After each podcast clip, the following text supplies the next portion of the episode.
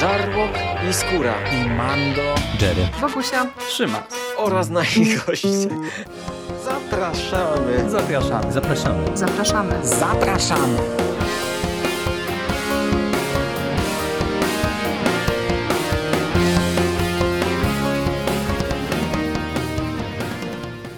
Cześć, z tej strony Michał Rakowicz, czyli Jerry, i witam Was wszystkich bardzo serdecznie w kolejnym odcinku Konglomeratu Podcastowego. Odcinku o tyle nietypowym, że to będzie moja krótka, myślę, solówka o pojedynczym komiksie. Normalnie wrzuciłbym to pewnie do kolejnego odcinka przeglądu komiksowego, ale że ja ostatnio z różnych względów mam problem z czytaniem komiksów, no to pewnie by on musiał czekać długo, tenże tytuł, o którym dzisiaj Wam opowiem, a nie chcę, żeby czekał, dlatego że Batman Imposter, który został wydany u nas no, przed niespełna miesiącem, z tego co pamiętam, jest komiksem godnym uwagi właśnie tu i teraz, chociażby ze względu na premierę Batmana z Robertem Pattinsonem, który bryluje na ekranach naszych kin. Batman Imposter to jest absolutna świeżynka. Ten komiks, który ukazał się pod szyldem DC Black Label, ukazywał się pierwotnie od października do grudnia 2021 roku i tak naprawdę ta nasza premiera wydania zbiorczego to jest premiera światowa tego wydania zbiorczego. Tak po prawdzie to ja nawet nie mam pewności, czy on się już w Stanach właśnie w tradzie ukazał, czy my jesteśmy tutaj jednym z rynków, które go dostały wcześniej. Fajny smaczek, fajna sprawa. Tak jak wspomniałem, jest to 3 zeszytówka i to jest 3 zeszytówka taka, jak to się w Black Label już powtarzało, czy zdarzało, że to są takie zeszyty powiększone. To nie jest ta objętość zeszytowa taka standardowa, króciutka, tylko to są zeszyty takie pewnie gdzieś tam około 40 parę stron i to jest komiks ze scenariuszem Masona Tomlina z rysunkami Andrei Sorrentino i z kolorami Jorge'ego Bellaire. Tomlin to jest gość, który w zasadzie debiutuje tymże Imposterem jako scenarzysta komiksowy. Do tej pory on raczej był scenarzystą filmowym i odpowiada m.in. za scenariusz do filmu Mother Android, który także wyreżyserował, co chyba w sumie nie jest jakimś najlepszą rekomendacją, bo z tego co pamiętam, to tenże film z Chloe Grace Moretz raczej się spotkał z dużą krytyką, a przynajmniej z tego co ja kojarzę. No ale zaraz Wam opowiem, jak się sprawdził jako debiutujący scenarzysta. Zacznę jednak od tej warstwy wizualnej, no bo Andrea Sorrentino to jest rysownik, myślę, już dosyć dobrze nam na polskim rynku znany i to mieliśmy go okazję zobaczyć w tych rzeczach takich bardziej mainstreamowych, bo on odpowiadał za rysunki w Old Man Loganie na przykład, w części Secret Empire, w All-New X-Men. Także ostatnio się nam pojawił chociażby w Avengersach Jasona Arona, także to jest gość, który trochę tych rysunków takich właśnie mainstreamowych serwuje. Natomiast to jest o tyle ciekawy rysownik, ja już o tym wspominałem właśnie przy okazji mojej i Mistiego dyskusji na temat Avengersów, że on, mam wrażenie, bardzo inaczej rysuje te bardziej autorskie projekty, do których Batman Imposter można z pewnością zaliczyć, niż właśnie tę taką masówkę, co widać też w jednej z najdłuższych dla niego serii, przy których pracował, czyli Gideon Falls, gdzie pracuje z Jeffem Lemirem. No i jeżeli lubicie styl graficzny Sorrentino, no to myślę, że tutaj będziecie zachwyceni. Ten komiks pod kątem graficznym to jest bardzo dobra rzecz. Te kolory Jordiego Bellaire, który także jest znanym kolorystą, on się pojawiał w różnego rodzaju seriach, które u nas też się pojawiały, między innymi czy to w Moon Knightie, czy to w Visionie, można go było u nas zobaczyć. I ten duet wykreował komiks bardzo wyrazisty i bardzo charakterny właśnie od tej strony wizualnej. Charakterny na kilku poziomach. Z jednej strony to jest komiks bardzo żywy i bardzo pogrywający sobie z układem kadrów i prowadzeniem akcji. My albo mamy kadry takie ułożone w taką siatkę, dziewiątkę, którą możemy kojarzyć chociażby z Watchmenów. Za chwilę mamy jeden duży kadr na dwie strony, czy taki w zasadzie panel, na którym mamy naćkane mniejszych okienek. Później mamy w ogóle jeszcze inne ułożenie tych poszczególnych paneli, poszczególnych kadrów. Bardzo mocno tutaj twórcy sobie z tym pogrywają, ale to jest mega świadome i to jest często bardzo pomysłowo wykorzystywane, kiedy, nie wiem, widzimy walkę, a walki tutaj w tym komiksie jest dosyć dużo. I na przykład często takie małe kadry, małe okienka pokazują nam różne, nie wiem, uderzenia, różne kopnięcia, różne elementy tejże sekwencji akcji. To jest bardzo ciekawe.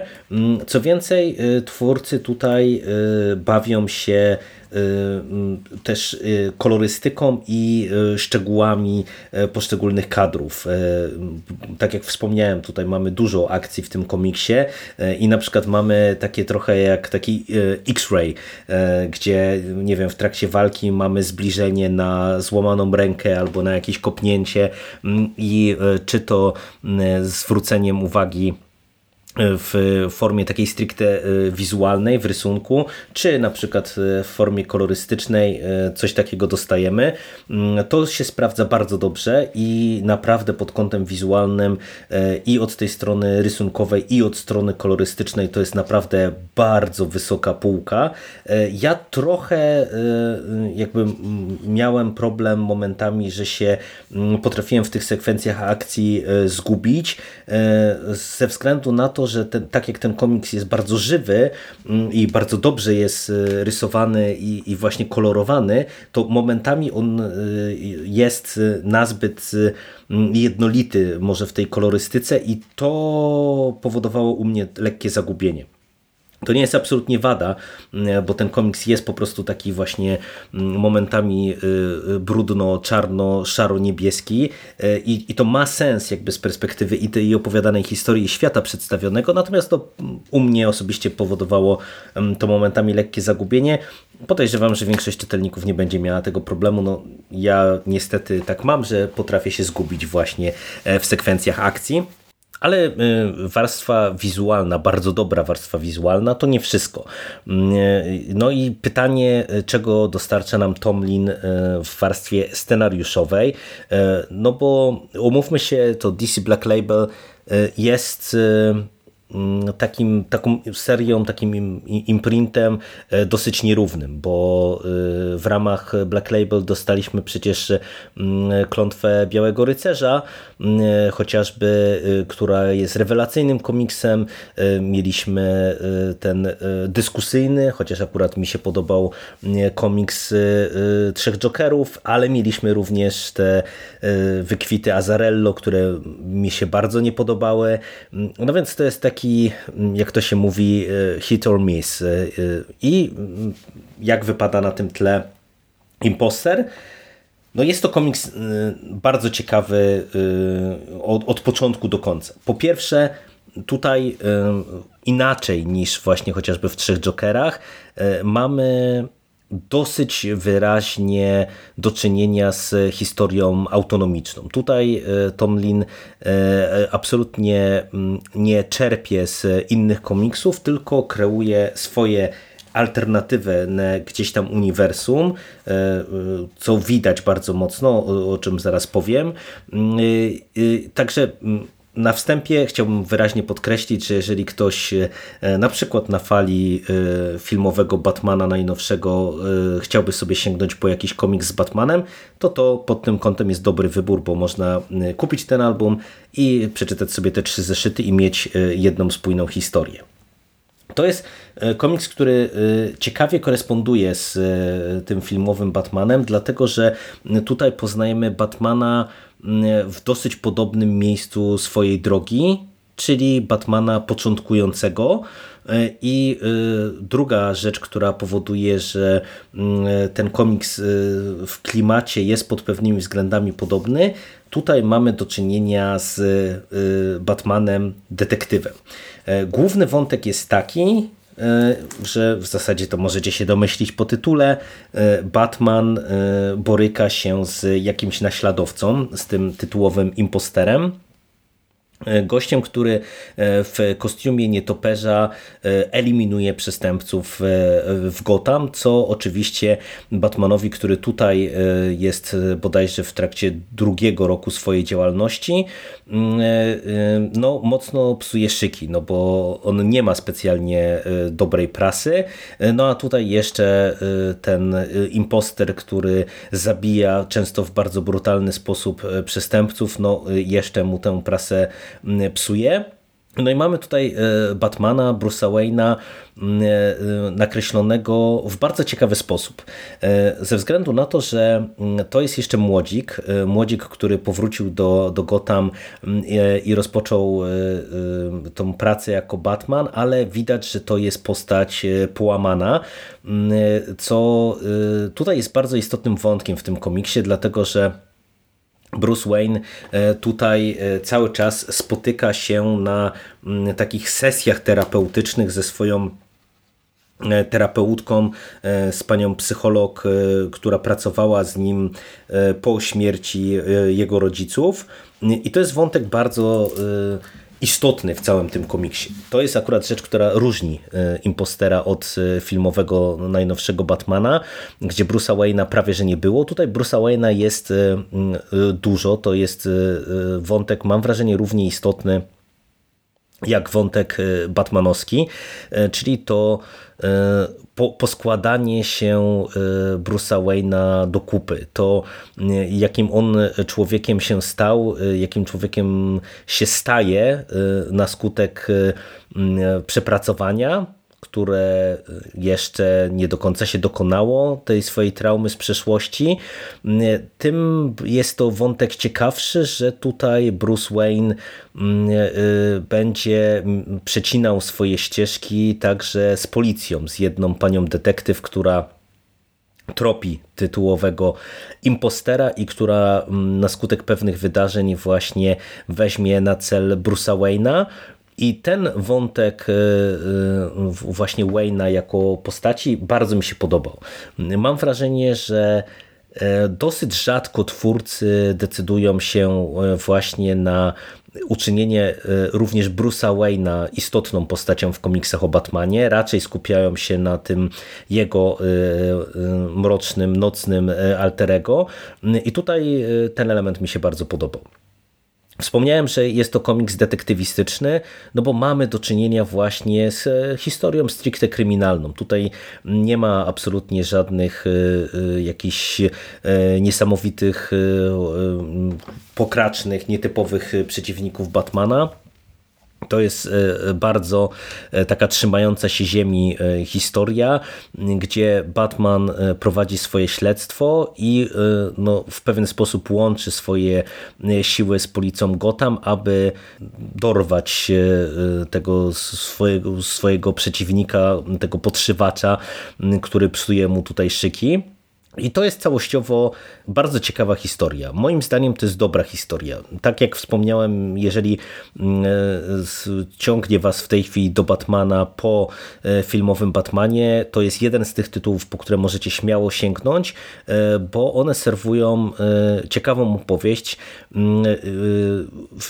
czasami w nietuzinkowy sposób pogrywającą sobie z lore Batmana, że wystarczy tutaj wspomnieć to, jak sobie Tomlin rozegrał tak istotne dla uniwersum Batmana postaci jak porucznik Gordon czy na przykład Alfred, Pennyworth. To są rzeczy takie, które są zaskakujące i które właśnie wyraźnie też wskazują, że to jest komiks, który stoi bardzo mocno na własnych nogach w oderwaniu od tego szerszego kontekstu uniwersum DC.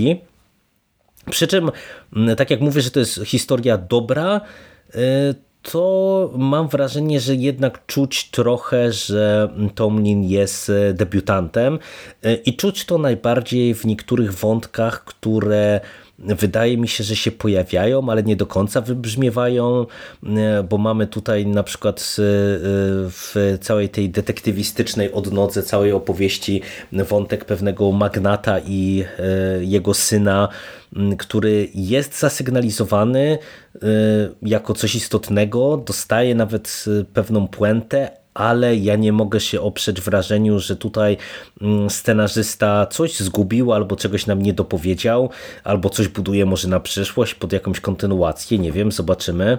Na razie o tym nic nie słychać, ale tutaj pewne pole do manewru widzę. Pewne elementy tej historii trochę może są zbyt grubą kreską pociągnięte i tutaj też właśnie widać pewne takie malutkie minusiki, które wydaje mi się, że właśnie u debiutanta mogły mieć miejsce. No i całościowo ja mimo wszystko, mimo właśnie tych drobnych potknięć jestem usatysfakcjonowany. Podoba mi się, jak ta historia jest prowadzona, podoba mi się, jak konsekwentnie jest prowadzona. Bardzo mi się podoba to, że to, co powiedziałem, że dostajemy z jednej strony Batmana, detektywa, z drugiej strony dostajemy historię Bruce'a Wayne'a. To się ładnie splata w finale, który z jednej strony jest, można powiedzieć, jakoś tam spodziewany, z drugiej strony jest pociągnięty w bardzo ciekawym kierunku, bardzo nietypowym i z tej perspektywy też dla mnie satysfakcjonującym. No, ja naprawdę jestem zaintrygowany tym, co Tomlin tutaj zaserwował. No i w zasadzie tyle. Nie będę przedłużał, bo zacząłbym się kręcić i powtarzać. Uważam, że to jest naprawdę bardzo solidna porcja rozrywki. Komiks mroczny, brutalny. Jeżeli właśnie potrzebujecie takiego Batmana trzymającego się mocno ziemi, a do tego chcecie poznać ciekawą opowieść także o Bruce'ie Wayne'ie, no to po Batman Imposter śmiało możecie sięgnąć. Dobry komiks, wart waszych pieniędzy i waszej uwagi. No i tak jak wspomniałem, tak o ile DC Black Label to jest takie hit or miss, no to raczej uważam, że to jest jeden z tych wyróżniających się tytułów, no a że dostajemy go tak krótko po zakończeniu cyklu wydawniczego amerykańskiego, no to tym bardziej warto pewnie się z nim zapoznać, no bo to jest absolutna świeżynka, pewnie właśnie gdzieś tam celnie wyczuta przez Egmont pod kątem premiery filmowego Batmana. Ode mnie na dzisiaj to tyle. Dzięki i do usłyszenia w przyszłości. Cześć!